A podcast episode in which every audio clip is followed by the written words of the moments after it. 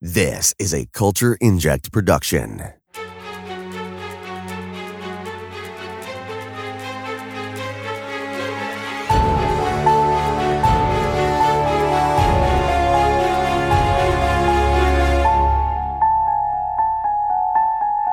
Hello. Welcome back. And this is a big welcome back because we've been away for a while. As always, I'm Laura, and today I'm joined by... you are joined by me, and I am Chirag. And me, I am Jason. Oh, Jason, yay. What's up? Oh, you know, this and that, just enjoying the heat in Canada. How's the weather where y'all are? Well, I'm in Texas, so not very hot, you know? I really... It's pretty cool down here.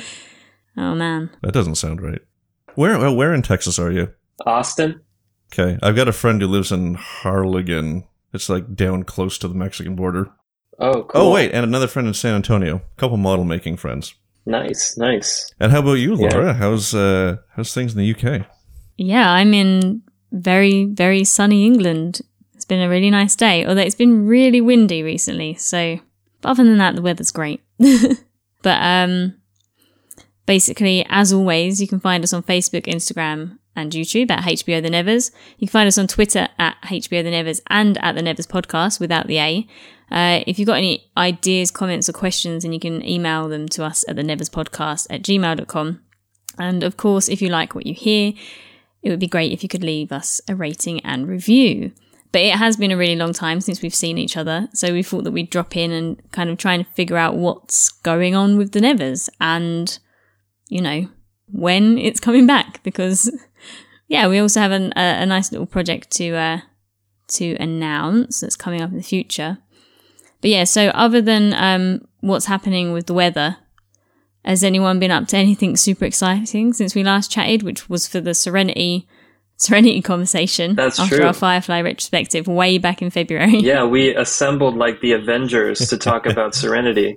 We really had a summit. It was fun. It was. Good talking to y'all about it. What's going on with you? Not much. You know how it is. Work takes up most of the time, and then I've actually been focusing more on model building lately, kind of building that up because it's a thing that I go and come back to every now and again. Like I do a bunch, then I'm like, I'm kind of tired of this. I'm gonna go work on something else. But yeah, I've been focusing on that and getting pretty good results on TikTok with it. Cool. Is that so? Like models of what exactly? What are they representing? Well, mostly sci-fi. I mean, I think you can like I don't know. I'm going to say this since we're doing a podcast, not video, but I think you can see the Enterprise above my shoulder there. So mostly sci-fi, but getting into cars and tanks and planes and ships, things where I can really do other model making techniques like weathering and chipping and just making things look used and real. Cool. That sounds like a fun tactile activity. It is. It is meditative, actually. It's because you can kind of get kind of honed in on it. And... Right. Yeah.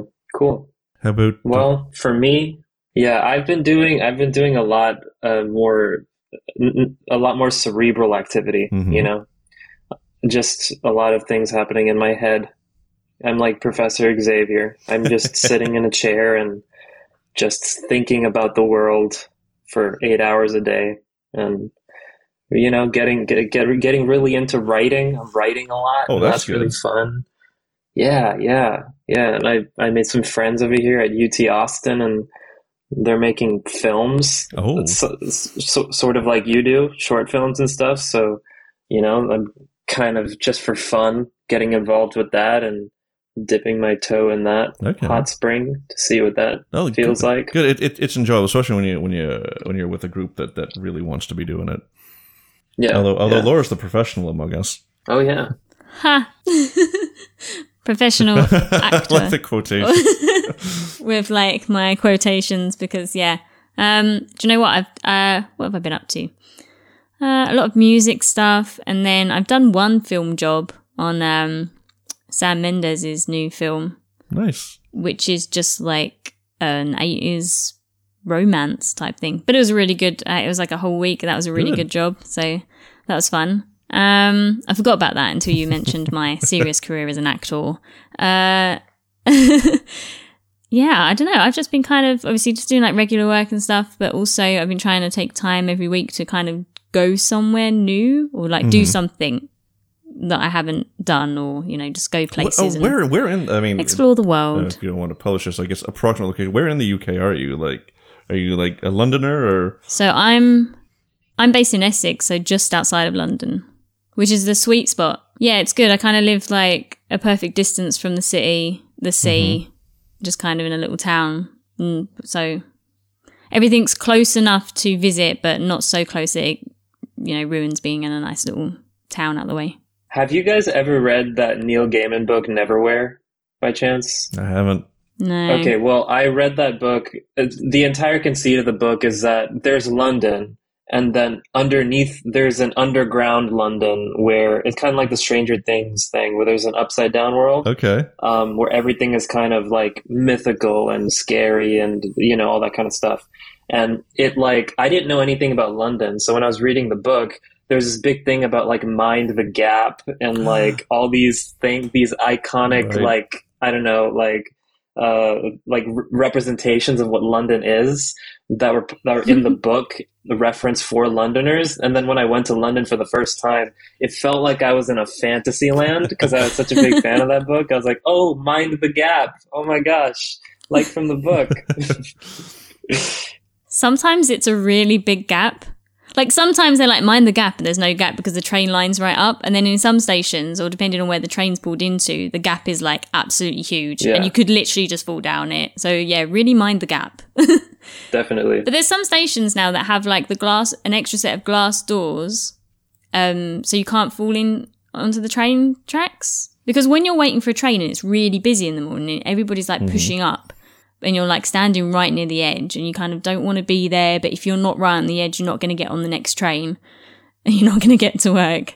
So the glass doors is a really good idea to just so that the train pulls in and then they open. So you can push right up to the glass doors without fear of death and then get on your train. Yeah, they should put them in every station. So as we were saying, we wanted to give our subscribers some new content to listen to because we've been away for so long since our retrospective Firefly and our Serenity discussion, and we want to basically come back and discuss The Nevers. So here's what we do know at the minute. So as you're saying, like, they're working on it hard at the minute. Chirag, would you like to tell us something about what's happening? You know what, Laura, I would love to tell you something. So apparently there is a new showrunner named Philippa Goslett. Do you know who she is? Are you familiar with what she's worked on? I am not. I actually went to her IMDb and it seemed pretty sparse, and nothing really jumped out at me. Yeah, I did the same. I've not seen anything that she's worked on. But I feel like the name sounds familiar, though. Like, there's nothing in her IMDb, but I'm sure I've heard that name before. So, do you guys feel like her anonymity to you is a good thing or a bad thing? Probably good. Yeah, I mean, there's nothing to make any unfair judgments on. Like, there's literally no data to say, like, oh, well, this person always made this kind of show, so who are they to do this? Also, I think with, like, there's so much TV around a lot of the time, like, there are so many directors and producers of TV shows. Like, other than Joss Whedon and maybe a couple of others, like, when I think about a TV show, I don't necessarily, like, that's my first thing that I pin onto about it. Mm-hmm. Like, I'm sure a lot of people don't often pay that much attention to the directors and the writers, which is, you know, unfortunate because they're the ones making the show. But I actually do tend to do that. But I would say, like, the thing that I'm glad about is I'm just happy it's not like JJ Abrams or something. Not that I don't like JJ Abrams, but I just the thing that I like about TV and movies is, like, when I'm watching it, I feel like I can see the person in it. Like, there's a human being who's saying something that they care about or expressing something about the world. And, you know, that's why, like, Transformers movies, I can't feel Michael Bay in that, you know? So I don't know what he's about. Mm-hmm. I don't know. So explosions. So, like, I was going to say explosions. Yeah. Yeah. That is Michael Bay. But I'm glad she's clearly somebody who hasn't had an opportunity yet to break big. So she's worked on small stuff, which means she's probably artisanal, maybe, you know, a good craftsman, probably a meritocracy kind of thing. Yeah. Like she deserved it. And it wasn't like a connections thing. I don't know. It's exciting wondering what's coming next. We've been waiting for, like, what, a year now? 10 years. No, it has been like a year, hasn't it? Wasn't it April it came out last? So yeah, it's been a while. Because I found it because we have, in Canada, we have HBO through another provider. And it must have, they must have just aired their, like, post of the last episode when I found it. So yeah, it would have been about, like, May for me. And you guys were talking about it for months before it came out. Yeah, I think it came out in America, and then England got it like 2 or 3 weeks. I think it might have been 2 or 3 weeks after, but yeah, through Sky. Yeah. But we got it first. But yeah, and a little aside, I listened. Cool. I said as soon as I finished watching the show, I listened to you guys do talk about the first 6 episodes while I was starting my new job and doing flooring. And I'm like, I like those guys. They're very smart. Nice. So cool. I'm happy to be in this company. You know, I thought the same thing about you when I was talking about it. You know, there's a guy in Canada doing some flooring, and he's probably a cool guy. He's listening to me right now. Oh, you know, we actually got the first 4 episodes before everybody, like with the journalists. Right, yeah. Like get out the good word about something. We got the first 4 episodes like a sneak peek. Yeah, some screeners. And, yeah, we got screeners. That's what they're called. Yeah. So prior to the airing of season 1A, Jocelyn is right, as had written the entire season, which was 10 episodes. However, now Philippa's come in. She and her team wrote completely new scripts, 6 of them, which brings up the total count to 12. So what are our thoughts on that? Like, do we think that she threw out Jocelyn's scripts, and why? Like, why do you think the episode count went from 10 to 12? And like, is that going to be a good or a bad thing in the balance of like part 1 and part 2, do you think? I don't think that's indicative of quality. I think that's just a fluid process. Sometimes it expands or contracts. It's just the nature of shooting schedules, or, you know, how much script you can fit into one episode and how many episodes there are. I'm actually glad that there's more episodes, so it doesn't feel like there's too much shoved in. Like you see sometimes with these Disney Plus shows where everything is happening in the first episode and it's over like tomorrow. I do think that the episode expansion is also partly due to the delay between seasons. So, okay, we got a first half. Okay, well, let's make a second half. And since we have the time, because they're in an interesting position, they've had a chance to get all the data like that, you know, producers get from and fan feedback and what people are saying, so they've actually been able to alter the second half of the season on the fly, which is an opportunity not many people get. You kind of guess at it, but there's been so much lead time that you can kind of see what's really sit down and assess what worked and what didn't work. Now, I think almost everything worked in the first half of the season. Yeah, it was good. For me, things like English TV shows are generally 6 episodes long. So, like, having a 6-episode series, like, it makes part 1 of this series feel like its own series. Yes, it does. Already. Yeah. And it rounded off really nicely at a point where it was kind of like, we'd learned kind of just the right amount of information, but we still got cliffhangers and everything's, like, really happening. And now it's, like, been the length of time that you would wait from one season to another season. So it's, like, weird that it's, like, season 1, part 1, and then part 2, when it almost feels just like 2 seasons. But if that means that after this, we're going to get a season 2 and it will have just like 12 straight episodes because they're not going to be interrupted with like directorial issues or COVID and everything, you know, it will just be like, hey, we can just film our TV show with like nothing going on. But yeah, so 12 episodes feels good because it is like a first half, second half. Yeah, the 4 episodes might have felt rushed. I mean, they might have done like the last episode longer or like expanded the run times. So how closely do you think Philippa is going to stick to Joss's vision for the series? I think close. I mean, I think there'll be a bit more, but I do feel like the existing scripts would have at least provided a foundation for everything moving forward. I was like trying to look on the internet and find out like, you know, release dates and information and everything, and it's kind of like tricky. There's like, it's just almost like the show doesn't exist anymore. Like when you look at it on the internet, it's like, The Nevers, what? But yeah, I don't know. I like you mentioned, I feel like if the scripts that were in existence already, I would imagine would have been really strong, hopefully, following on from the first part of the season. So if anything, because she's had the unfortunate hold up of COVID and all of that, that has given her more time, I guess, to add to this show and expand upon it a little bit. I feel like as long as it's following kind of hopefully a general story arc and whatever was going to happen in the main story, I feel like I'll be happy with whatever's put out as long as it follows the flow of what's already been put out, because we really loved that. So it'd be like the worst case scenario is that we come back for part two and the whole vibe is just completely different. But I doubt that's going to happen, because the cast and the crew seem to have everything solidly down. I vehemently disagree with both of you. Okay. I feel like I want the vibe to be... I love the first half. You know I love the first half. I think we talked about it for, 30 hours? But I feel like it would be...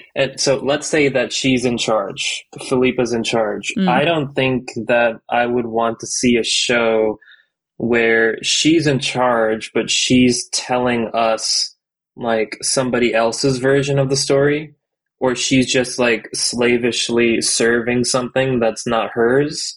So I want to see, and this is with anything, really, I want to see the person who's making it make it about themselves in a way. Otherwise, I feel like it's not genuine. It's not authentic if it's not that. So I think the vibe has to change. I think things have to be different for the second half. And if they're not, I think that could jeopardize the existence of the show. If she doesn't make it hers and she just tries to recreate what Joss did, and he's a very unique guy, so you can't try to copy him. Only he can do what he does. That's my feeling about it. Yeah, you want to get her voice and her take on this. Exactly. Already existing story. Let me revise my earlier statement to this. The look of the show won't change, because it's already established the crews work together for half a season. Well, I guess a whole season now. The actors know their characters, so they'll portray them as they portray them. I think it's going to come down to messaging, themes, and subtext, and getting that and getting. And I think that I think that's where you'll get the Philippa. So it may fundamentally structurally look the same, but the underlyingness will be different. Yeah, that could be. Yeah, I think what Chirag said about not just wanting someone that's kind of making a Joss copy kind of flows into our next point, which is that Joss is still serving as an executive producer, and presumably he's consulted on the second half of the season and given notes on anything that maybe he didn't like. So I guess Chirag, would you, if you think that they've still worked together on things and it is still Jossie, you'd be fine with that? Or do you think that she maybe has put her print on this a lot stronger and not maybe taken on too many notes from Joss? Well, I think that the saga of creative tension is very long, especially... We've seen it happen. Too many cooks in the kitchen. One person who has strong ideas and another person who has different ideas, and those ideas not mixing and the cohesiveness kind of breaking apart or something. We've seen that happen so many times. So I think that it should be a situation similar to, I guess the best example I can come up with is George Lucas's involvement with Star Wars. He still comes to set. And he has a coffee and he takes pictures with the grip or whatever, but he's not in charge of who Luke Skywalker's daughter is or whatever's happening in Star Wars. Right. He's just kind of there to support. And if you have any questions about Star Wars or whatever the intention of this was or that was, you can ask him, but he's not creatively responsible for what's happening. I think there has to be one cohesive, maybe auteur is the wrong word, but I think there has to be one person who knows what they're doing. I don't think democracy works when it comes to creating something distinguishable from the muck of media. You never know whether you're going to get a second season, so it's possible they extended it to tell a more complete story just in case, while leaving threads there for a second season if HBO does continue to go through with it. But I feel like they will, because once again, if the numbers weren't there after this much time, they could have just canned the whole thing. And instead of going to all the effort of putting on pause, twice or just the once, and then going through new staffing, new writing. It feels like HBO is in support of the program. Mm-hmm. Yeah, and I think I know on things like Netflix, things seem to get cancelled really quickly, but now that things aren't just on TV, and like I say, like we've got Now TV in England to watch Sky TV shows, so I can go on any time and watch. Like people could go on there now and just go, oh, look, The Nevers, I've not watched that, I'm bored, let's put it on. Like it's going to constantly get new viewers before the second half of the season comes. I think it's silly, and in the grand scheme of things, with how much money these TV companies have, like to axe a show that has even like the small possibility of going on to be a really long running good thing when they have so many shows, like it's kind of like, you know, why axe that and then try something new when you can just push that a little further. But yeah, it would be good if we get again like another ending where it's. You've got your answers, but there's still a cliffhanger or something where the show can go on. But it'd be nice to have some kind of, you know, a nice finish just in case. Yeah. I feel like they may have done that. And if they're moving forward, if they follow, like, I mean, I said if they follow story structure, of course they're going to follow story structure. You're going to see because basically we broke in the midpoint of the season. So the second half now is going to be all much more active. The protagonists, our heroes, are going to be much more active. Like, because the first, you know, one or two episodes is all set up, and then the next three or four is them. They're reacting to what they're experiencing. They don't have all the skill. They don't have all the knowledge yet to take the fight to the bad guy, whatever the case may be. Now that we cross the midpoint, they have new information. They can be much more active. So I think it's going to be a much more interesting second half. Well, don't you think that if they are following story structure just formulaically, you would need to end up in the future at the very end, back where you started, if you're the main character? At some point, you need to go back to the future, Marty McFly. Yeah, it depends, because if one of my theories holds true, feel free to read my articles on hbothenevers.com, that let's say if True went back to the future, well... she's going to be deposited into a different body, because her body at the body that we saw at the end of episode 6 is dead. So she's got nothing to no body to go back to. No, I'm saying it like an actual situation of time travel, not necessarily the consciousness travel that we saw, but them getting in like Penance's time machine and going to the future. Oh, and actually traveling. Yeah. Maybe? Yeah, maybe. I don't know. I mean, it's hard to say. You know, I'm already going to call myself wrong. I'm going to call myself wrong already, because I think the important thing that you were saying about, you know, the Victorian era being a good representation of where we are today as like a transformational time of these disempowered people getting empowered literally by superpowers, and, you know, the harbinger of war, World War I, World War II, Civil War, you know, division, polarity, all these things happening. And can the introduction of the spores change that future? So maybe it's more productive to stay in the Victorian era. Yeah, I'd prefer to see them doing whatever they're doing now, and that just is changing the future. They don't need to go to the future. They're just making a better future because the Galanthi has seen what happened. Yeah, because I was like, well, that didn't work. Better try something else. When True got her, when we saw some of True's memories, when she found the Galanthi sphere in episode 6, we do the flashback to when she's telling Penance about it, and Penance says, "Too bad we'll never know if it works." So I think that's telling of where the show is going. That we may only do time jumps just to provide context for True. But yeah. Myrtle's in the future, though. I know, that's right. I remember correctly. Yeah. I'm a bit rusty. Okay. You know, my theory is that Swan is Biner. And that I believe the Galanthi took everyone who was still alive at the end of future segment in episode 6, including the guy who betrayed them, because he's still alive. We didn't see him die. We saw him get shot in the shoulder. I think that guy's the bigger king. He's got those crazy eyes. Okay, so because the argument, the pushback I've got when I put that theory out there is like, yeah, but True doesn't remember her past. You're right. She didn't remember the past of Amalia until she found the Galanthi sphere, and she got all that. She saw parts of Amalia's life before she committed suicide. I believe that the Galanthi, like I said, the Galanthi controls the spores.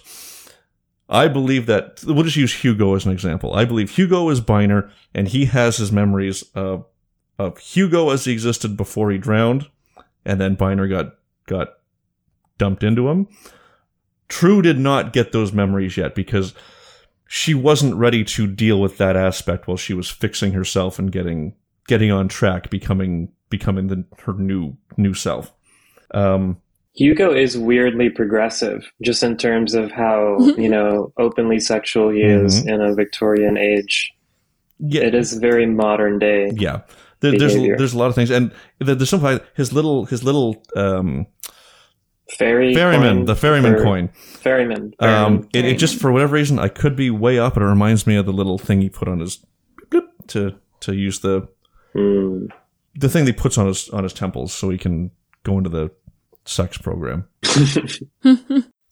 We can then segue very naturally into a conversation about producer-director Andrew Bernstein, who has also worked on The Outsider and Foundation, broadcasted on Apple TV Plus, as well as Ozark, who has joined as a producer and director. So what are your very controversial thoughts on that? Much like with Philippa Goslett, I don't have any real previous knowledge of this person. Mm-hmm. I looked, and the only shows I've watched where he's been a director for some of the episodes, but only for 4 or 5 episodes in each, was Elementary and then House. So, I mean, those are 2 shows that I love. But these other shows, Outsider and Foundation, I've not watched those. Have you guys seen them? I haven't seen Foundation, but yeah, a number of the shows that he's spent time directing on, I have watched and enjoyed. So, I am confident with this person's skill to come in and help expand this universe. Because of the wide variety of genres that he's worked in. Because, I mean, it's one of the things, The Nevers is it's a sci-fi show, but it's also a period show, and it's also, it's not like it's primarily sci-fi, but it's multiple genres. And I think that background is going to pay off. Chirag, what do you think? Oh, yeah, I agree with you guys. I haven't seen anything he's done, but since you've endorsed him from having seen his stuff, I trust that, and you're willing to stake your reputation on him being a good director. It's just an example of the shows that he's done that I've watched. I can't remember specific episodes, but Pan Am, House, Jack Ryan, Mad Men, Psych, which seems like an outlier in this. The Americans, Manhattan, so a number of HBO shows. Like Psych was just a silly Sky, not Sky, whatever the American network, like just a silly show. It ran for 7 seasons, but it's an outlier compared to a lot of the other stuff he's done. So yeah, he's got a broad, very broad experience. Okay, he seems like a prestige director. Mm-hmm. He seems like he knows where to put the camera, and I think that's all you really need for a director on TV. Yeah, they don't really have. They're not the same as directors in film. Exactly, because a TV director comes in. They're working within a structure that already exists, so they can bring some of themselves to it. But fundamentally, you're beholden to the producers and the production staff. The biggest question for us is when we're gonna get part 2 of this series. And I mean, like I said, trawling the internet, our best answer for our listeners is that we don't have a clue. We're thinking it's definitely going to be this year, but beyond that, we don't have a date. I feel like there was some there was some secret info that said it might be around July. And then, you know, that's kind of, we're getting nearer and nearer. And I'm like, we haven't had a trailer. There's been no information on the internet. There's been nothing. And maybe we might get it in the summer. But again, I feel like even if we was going to get it in August, we'd have some little snippets of information. So, but, you know, whether we get in the summer or the fall. My feeling, and I'm going to say fall, like, you know, when all the other shows would kind of naturally start, only because Amy, I can't believe. Anyway, the actor who plays Malady, she did a Instagram post where she was recording ADR. So okay, that tells me that their edits are basically locked down for a number of episodes. Now that still leaves, you know, fine tuning, color grading, special effects, music, etc. But they're at a point where they can safely redub audio. So it tells me they're fairly along in the editing process, but obviously not done yet. So I think it's conceivable that we could see something in like September/fall. I feel like September, yeah, like early fall would be the latest to kind of risk releasing it, because it's been such a long time. That'll be over a year since we got the first part. Yeah, like if you're trying to sell us that this is one series and not actually two series, then it's kind of strange to have that big gap. Even, you know, I don't know. I feel like they're gonna get it to us as quick as they can, but they've not, until they have a solid image in their mind, they're not going to release any like trailers or snippets or teasers. But to be fair, like for the first series, we only got kind of like the one, I think we got like the teaser trailer and then we got a trailer. I'm trying to think of how like far before, how close it was to the show. Maybe only like a month or so. Because you guys once again were on this long before I was, but I feel like there was not a huge marketing campaign leading up to it. Like not like Lovecraft Country. There was a lot of marketing for that. Yeah, so basically we were going to do a Twitch stream and do basically a live rewatch of The Nevers, which will kind of fill our time from now till the new series and not only allow us to rewatch it and get super psyched again for the return, but to delve in deeper. So yeah, we're going to do a live stream on Twitch, and what we'll be able to do is, I think we've kind of decided we're going to do one episode per week. We're going to do like 3 weeks in a row, and then we'll take a little break of a week or two, and then we'll come back for 3 weeks. So it should hopefully take us up to whenever The Nevers is coming back. That would be ideal. And each episode, yeah, each stream will be us watching the episode live, which you'll have to, on the viewer's side, watch it on a screen in your house, because we can't show the episode because, you know, we'll get... Yeah, it's almost more like a commentary. Yeah, basically. So we'll be watching it, and you'll get to see our lovely faces as we watch it. But you won't be able to see the show itself. You'll be watching that on your end, and we'll all be like, is everybody ready to click play in 3, 2, 1? And yeah, so we can discuss the show and take questions as we're watching it. And also, once it finishes, we can have a bigger discussion at the end. So it'll be nice, because a lot of the time, you know, you really think about things in the moment when you're watching it. And then even by the time you get, you know, your pen and paper to write a note, you've like, it's like gone from your head. So it'd be nice to have a live watch with people, and they can come and chat with us whilst we're watching it. Yeah, because when Laura and I were bouncing the idea back and forth, we were thinking like, yeah, we can go for broke, do 3 episodes at a time, or like 2 episodes, and then we're kind of like, well, maybe one, because we can a viewing, and then we can discuss during, and then spend some time afterwards, and then it's a bit more digestible. Yeah, that way. Yeah, I think it's definitely better, because I think our listeners know how long we can go on for about things. Moving on. But yeah, basically, it'll be on Twitch for sure, and then possibly on YouTube or whatever as well. But we can also record it. Yeah, well, yeah, because you're right. We can save it, and then we can pop it on the Nevers YouTube channel, right? And then people can always...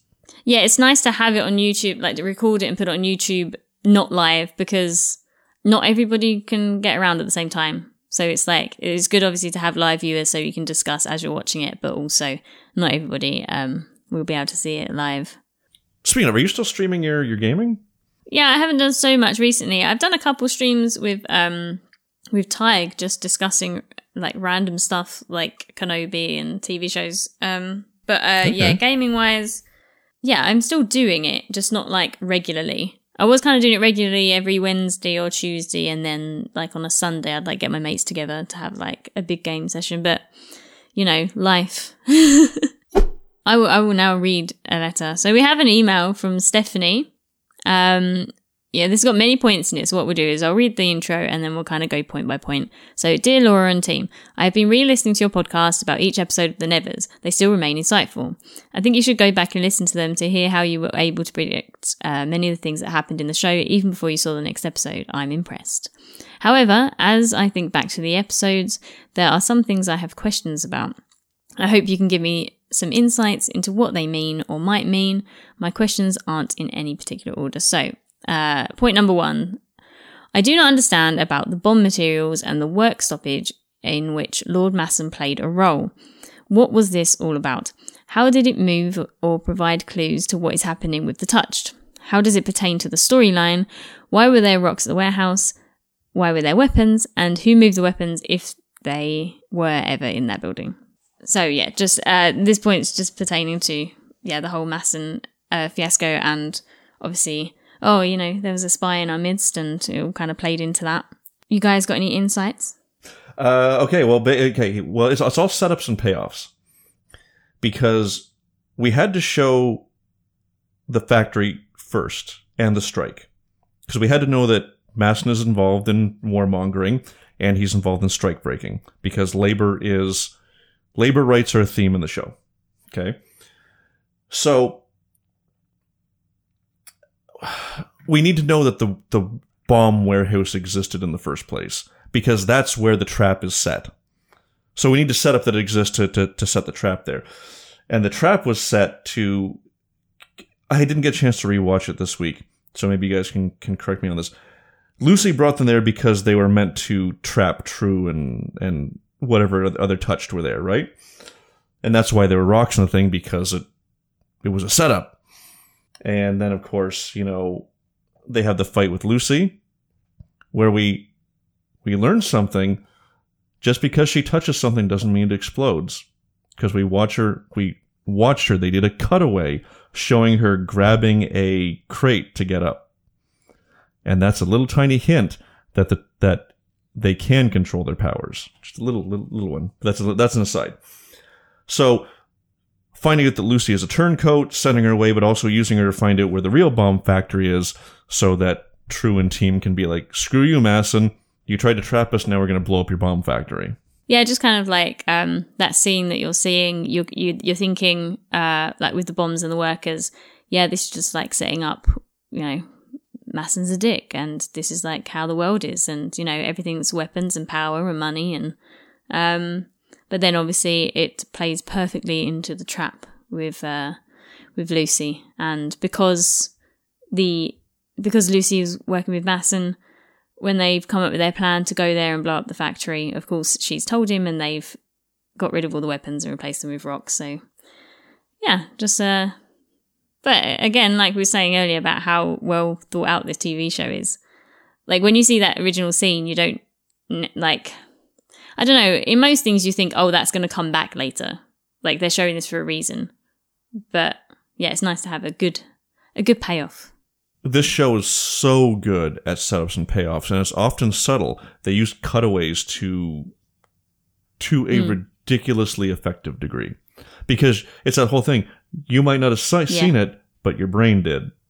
Do you guys remember when, this was a long time ago, when Lavinia, she was rolling into the underground factory thing, and she was like, this means war, or something like that? Oh, yeah. Yeah, it was later on when she's like, no, there's no hope of a cure. Yeah, yeah. She used the word war. My God, I have to watch out for that again. Yeah, I'm trustworthy. I promise you. She said war. And what was I think what that is a harbinger... they're setting up a big conflict. And I think what it is, obviously we see in the future there's a big war between the free lifers and the PDC. Yeah. So there is a big war in the future. There is a big apocalyptic thing. But I think what we're seeing the seeds of that being sown in the present, or in the Victorian age. And then the whole journey of the show is introduce these people who can walk on water and manipulate electricity and do shit with stuff, superpowers, and see what that does to those that war lust that's brewing underneath the country. War can only exist if there's inequality, and you know, one group has some and one group doesn't have another. So if you can level the playing field by giving everyone power, exactly. There's no need for mutually assured destruction. Yeah. All right. Next point. So where is the Swan storyline going? He asks Augustus to lend his name. However, this storyline seems to have disappeared. Do you think that this will be revealed later, or has this storyline been cut because the number of episodes have been cut? I wouldn't mind if it goes away. As of right now, it doesn't move the storyline forward. I don't think it's been dropped or will be dropped. I think it's difficult because you think that this is kind of like leading us to a point where Augustus is maybe going to kind of stick up for himself. Something will go down and it'll be the first time he really like sticks up for himself, because he's like, what the F have you done? You know, you've used my name for this thing and that's no good. And they'll have a falling out and he'll become like more of an independent man. And, but now he's kind of already done that in episode 6. You know, he's shown himself using his powers and he's helped. He's played this real pivotal role, especially after like standing up to Penance and like going on the opposite team. So yeah, I still think it's going to play. This kind of opens up my broader question of, do we think when we return, everything's going to be full on go, go, go? Or do we think it's going to return to a somewhat normality, kind of like lull in the action? Like it, cause they're going to have to like go back and kind of reassess their situation and think about everything that's going on. And that will give time for these kind of normal world things, like everything that's going on with Massen and, you know, with Swan and whatever, that are still kind of living their relatively normal lives because they are not touched. Give those storylines time to play out while the touched are kind of figuring out their next plan of action. Because I feel like that's probably where it's like, yeah, I think that's probably what's going to happen to start with, so that we will retouch on this kind of storyline with Swan and everything. Yeah, I think you're right. Mm-hmm. I did want to say one thing about that though, because I got a chance to talk to the VFX supervisor of the Nevers. Yes, you did. And Johnny Han, the cool guy. And I asked him specifically about Augustus, and I tried to like smuggle my ideas into his head because what I wanted to tell him. I asked him, "Have you seen Alfred Hitchcock's The Birds?" And I saw like on his face, like, he was saying, yeah, I've seen it, but he was trying not to say it too loudly with his expressions. So I feel like based on either something that already was the intention or that I subliminally like put into the world, that we're going to see Augustus at some point be like, you know, you harness that bird power in a very Hitchcockian way. That could be interesting. I actually have to deviate from my original notes.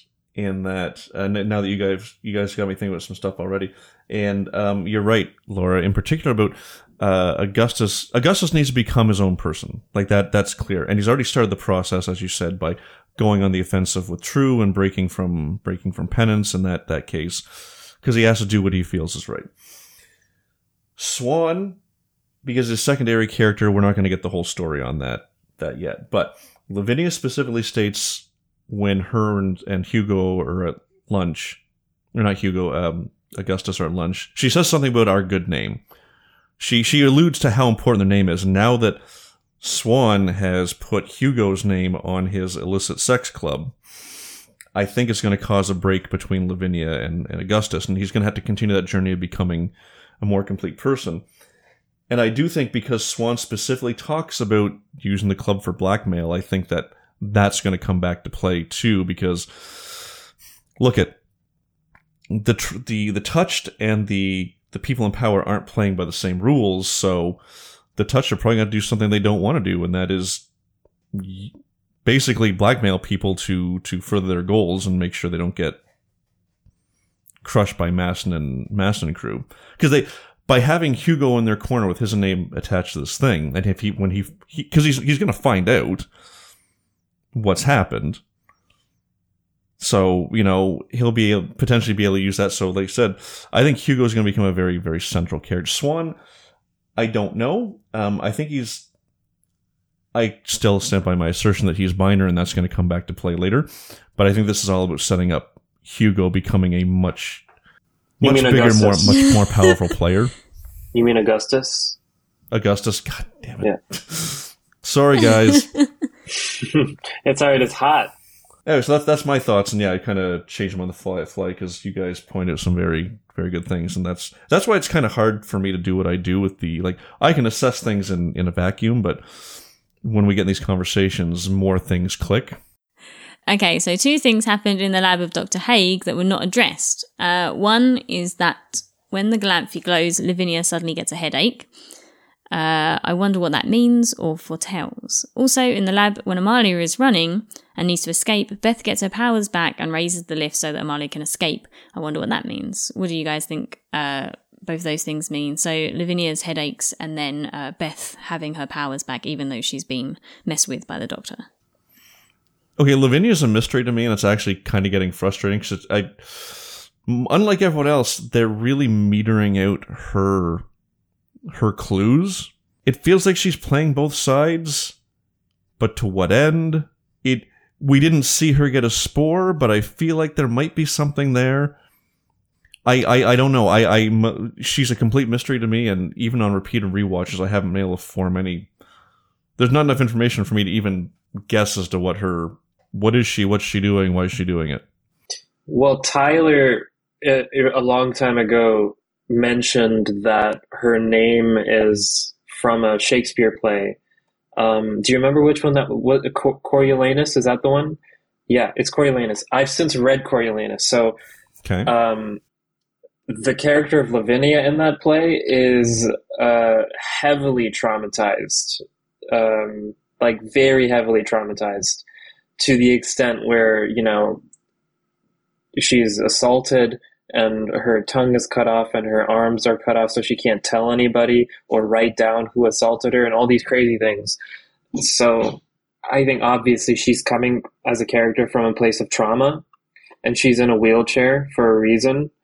And I think that she's not going to survive. We've intentionally not been shown how Lavinia ended up in a wheelchair because we know she wasn't always in a wheelchair because she used to go skating with Swan and Augustus. And I feel like that very important piece of information is going to be a huge piece to the Lavinia puzzle when and if they reveal it.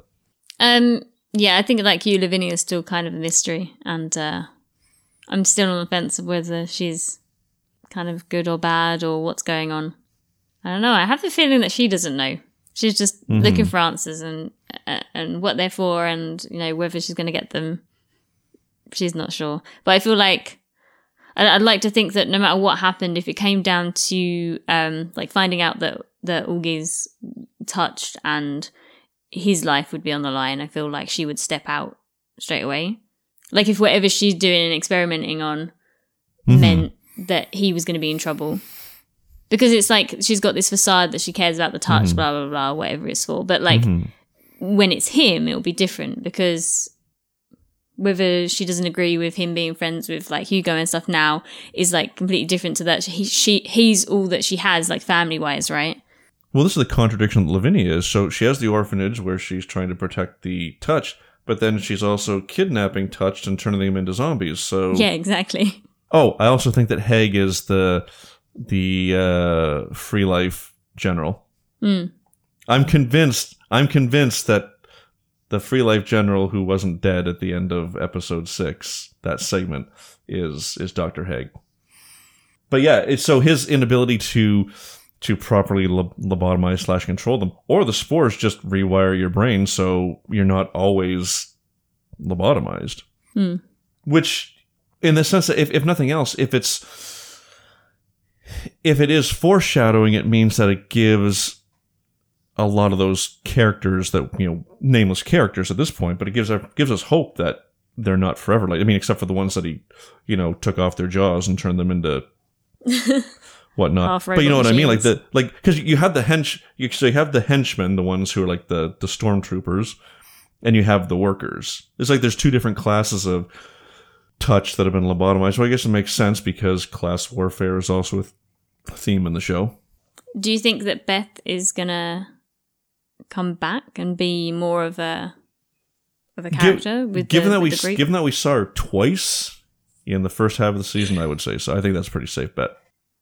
So the next point of the email, we see that Mr. Massen's daughter is touched by the spores the Galanthi drops.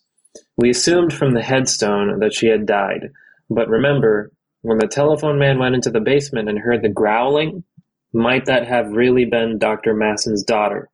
Once again, it's kind of that whole like Lavinia thing. There's not really enough to... Because we haven't, with the exception... Okay, so correct me if I'm wrong. With the exception of a couple of touched, their physical form generally remains human, except for what's-her-name who grew tall. Isn't there one who like glows blue? But in general, they just looking they're normal, passable, quote unquote. Mm-hmm. Well, it's the beast from X-Men. Right. He was a doctor, but after the mutation, he got turned into a beast. So yeah, it's a pretty safe bet that's the case. Yeah, I think. But why would she turn into? Yeah, I think that's kind of our view. We didn't see anything, so we'll just say monster as a general term. But it makes perfect sense that if that is what happened, that Massen is the kind of person that would hide it. Because I do feel like the powers they gain are a reflection of their desires. Isn't the right word, but Lucy felt weak and then she became strong. And the one who turns things to glass. What's her name? Harriet. That feels very breaking the glass ceiling. Because she specifically alludes to, you know, being as a person of color even less than a white woman in England at the time. So I feel like their powers are reflective of who they are and their wants and needs as people. So the question is, you know, if that's the case, then, you know, what is going on with his daughter? It seems... Because, okay, and same thing, the tall one. Why can't I remember any of their names? Primrose. I felt like Primrose wanted to be big, you know, just like Tom Hanks. Except she didn't turn into an adult. She got big. Yeah. Anyway, that's kind of my thought on that. So there's a lot of questions there, but I think that unless he's keeping a random beast or turned in his basement, who else could it be?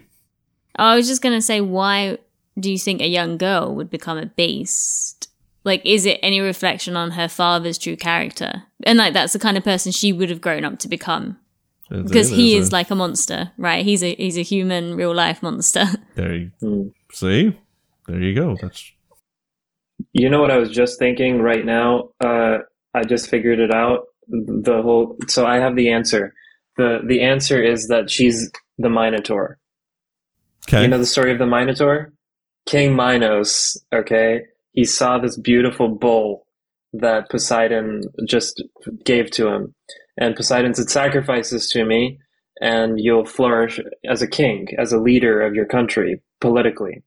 But the bull was so beautiful that King Minos didn't slaughter it, but kept it and slaughtered an uglier bull.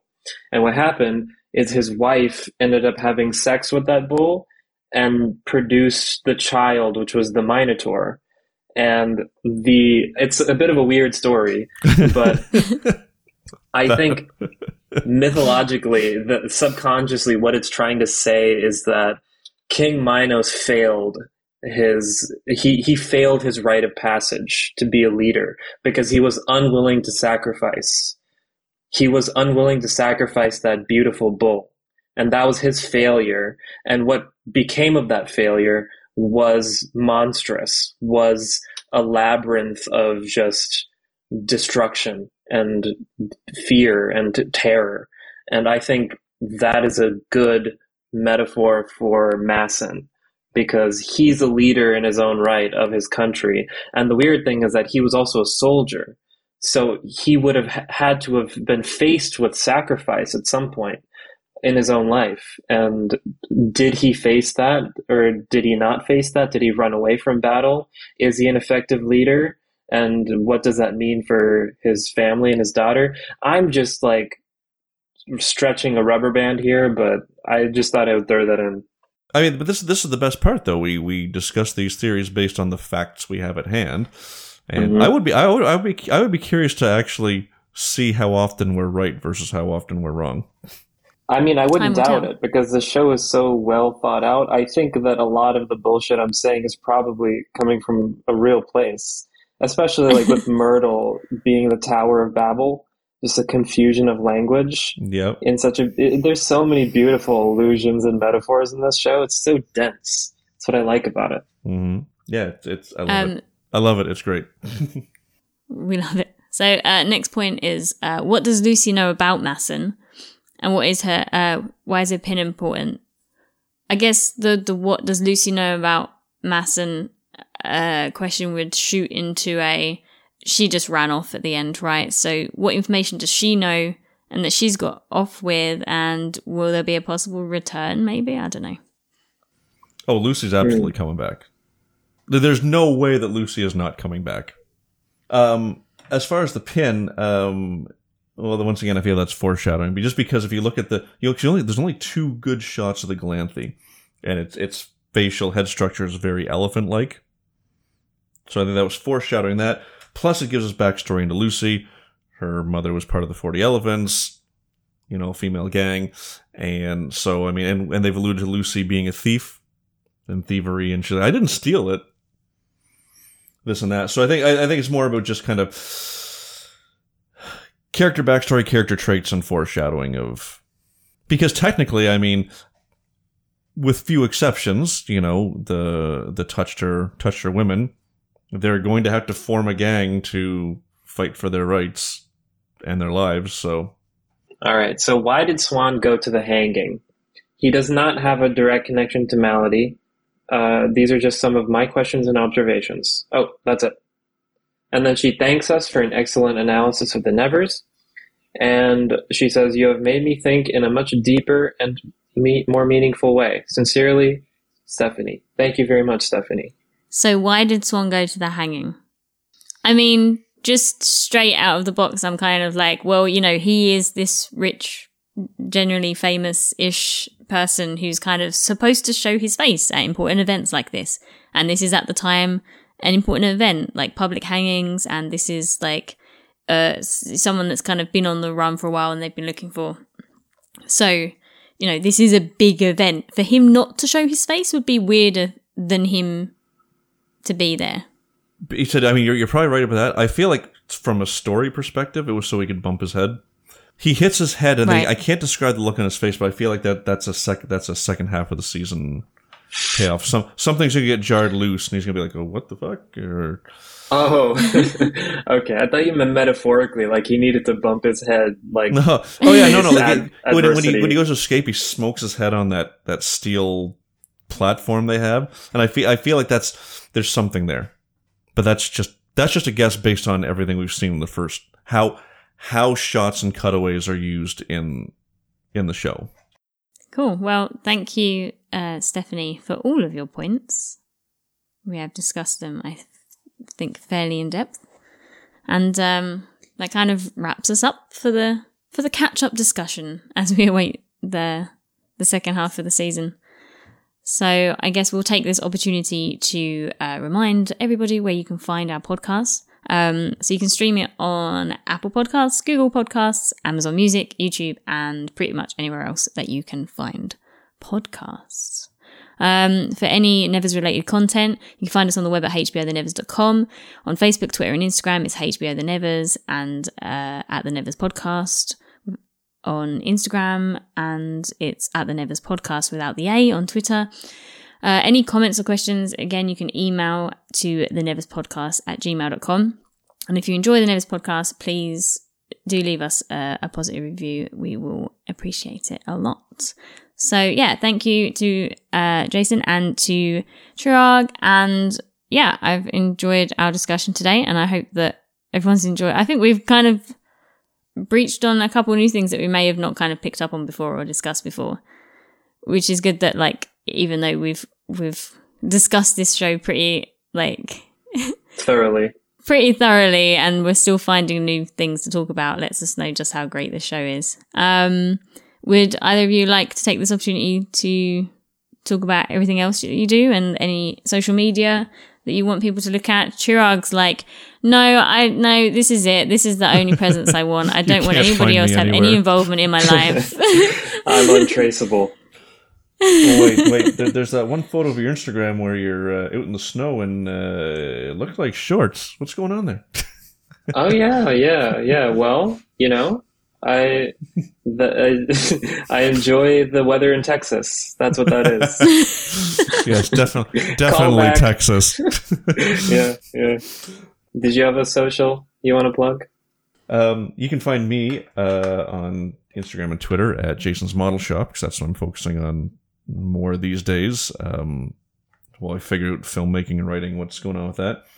And my own podcast, Adventures in Filmmaking, will be returning later than this episode airs. Oh, and actually, Laura was generous enough to do our introduction for the first handful of episones. So when you listen, Laura introduces us and tells us what the show's about. Because contrary to my belief that my voice is high pitched and irritating, apparently Jason thinks it's nice to listen to. It's not. Look, British people sound smart, so you're adding legitimacy. Oh, I see. It's just because I'm British. You're making us more posh than we are. Well, if you do enjoy listening to my voice, then you can come and watch me stream on Twitch. And that's the same as my Instagram tag, which is LauraJP1721. And also on Twitch, I have been doing with Haig, who joined me for the Firefly retrospective series. We've been just discussing all sorts, anime, recent movies and whatever, and that's just on my Twitch channel. So it's like gaming and nerdy discussions. Yeah. Chirag, definitely don't want people to find you. Well, no. Well, you can find me streaming on Yahoo, my Kenobi thoughts, and you can find me on Twitter. I'm there sometimes at Mayan Mailman. It's a bad username, I know, but I love that username. And that's it. We will be back again eventually. Keep an eye on our social medias to know when that will be. Spoiler alert, it'll be whenever The Nevers returns. But we may publish another episode or two before then. I hope we do. Because there's so much more to say. And I like chilling with you guys. So. that's my own spin on the outtakes. So thanks for listening, everyone. And tune in for more, because we're awesome. Thank you, everyone.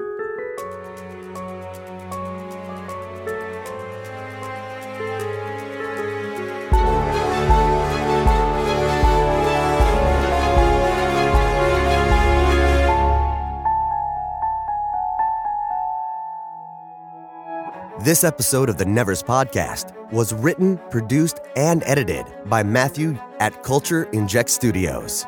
The intro and outro music was produced by Guilherme Moraes. We are more than just a podcast. We're a fan community. You can keep up to date on The Nevers and chat with other fans by visiting hbothenevers.com. You can also follow us on Facebook, Twitter, Instagram, and YouTube. Just search HBO The Nevers, all one word, and click that follow button. The Nevers Podcast is not endorsed by Mutant Enemy, Warner Media Entertainment, or any of its subsidiaries, including Home Box Office, HBO, and is intended for entertainment and educational purposes only. The Nevers and all names, pictures, and audio clips are registered trademarks and/or copyrights of their respective copyright holders.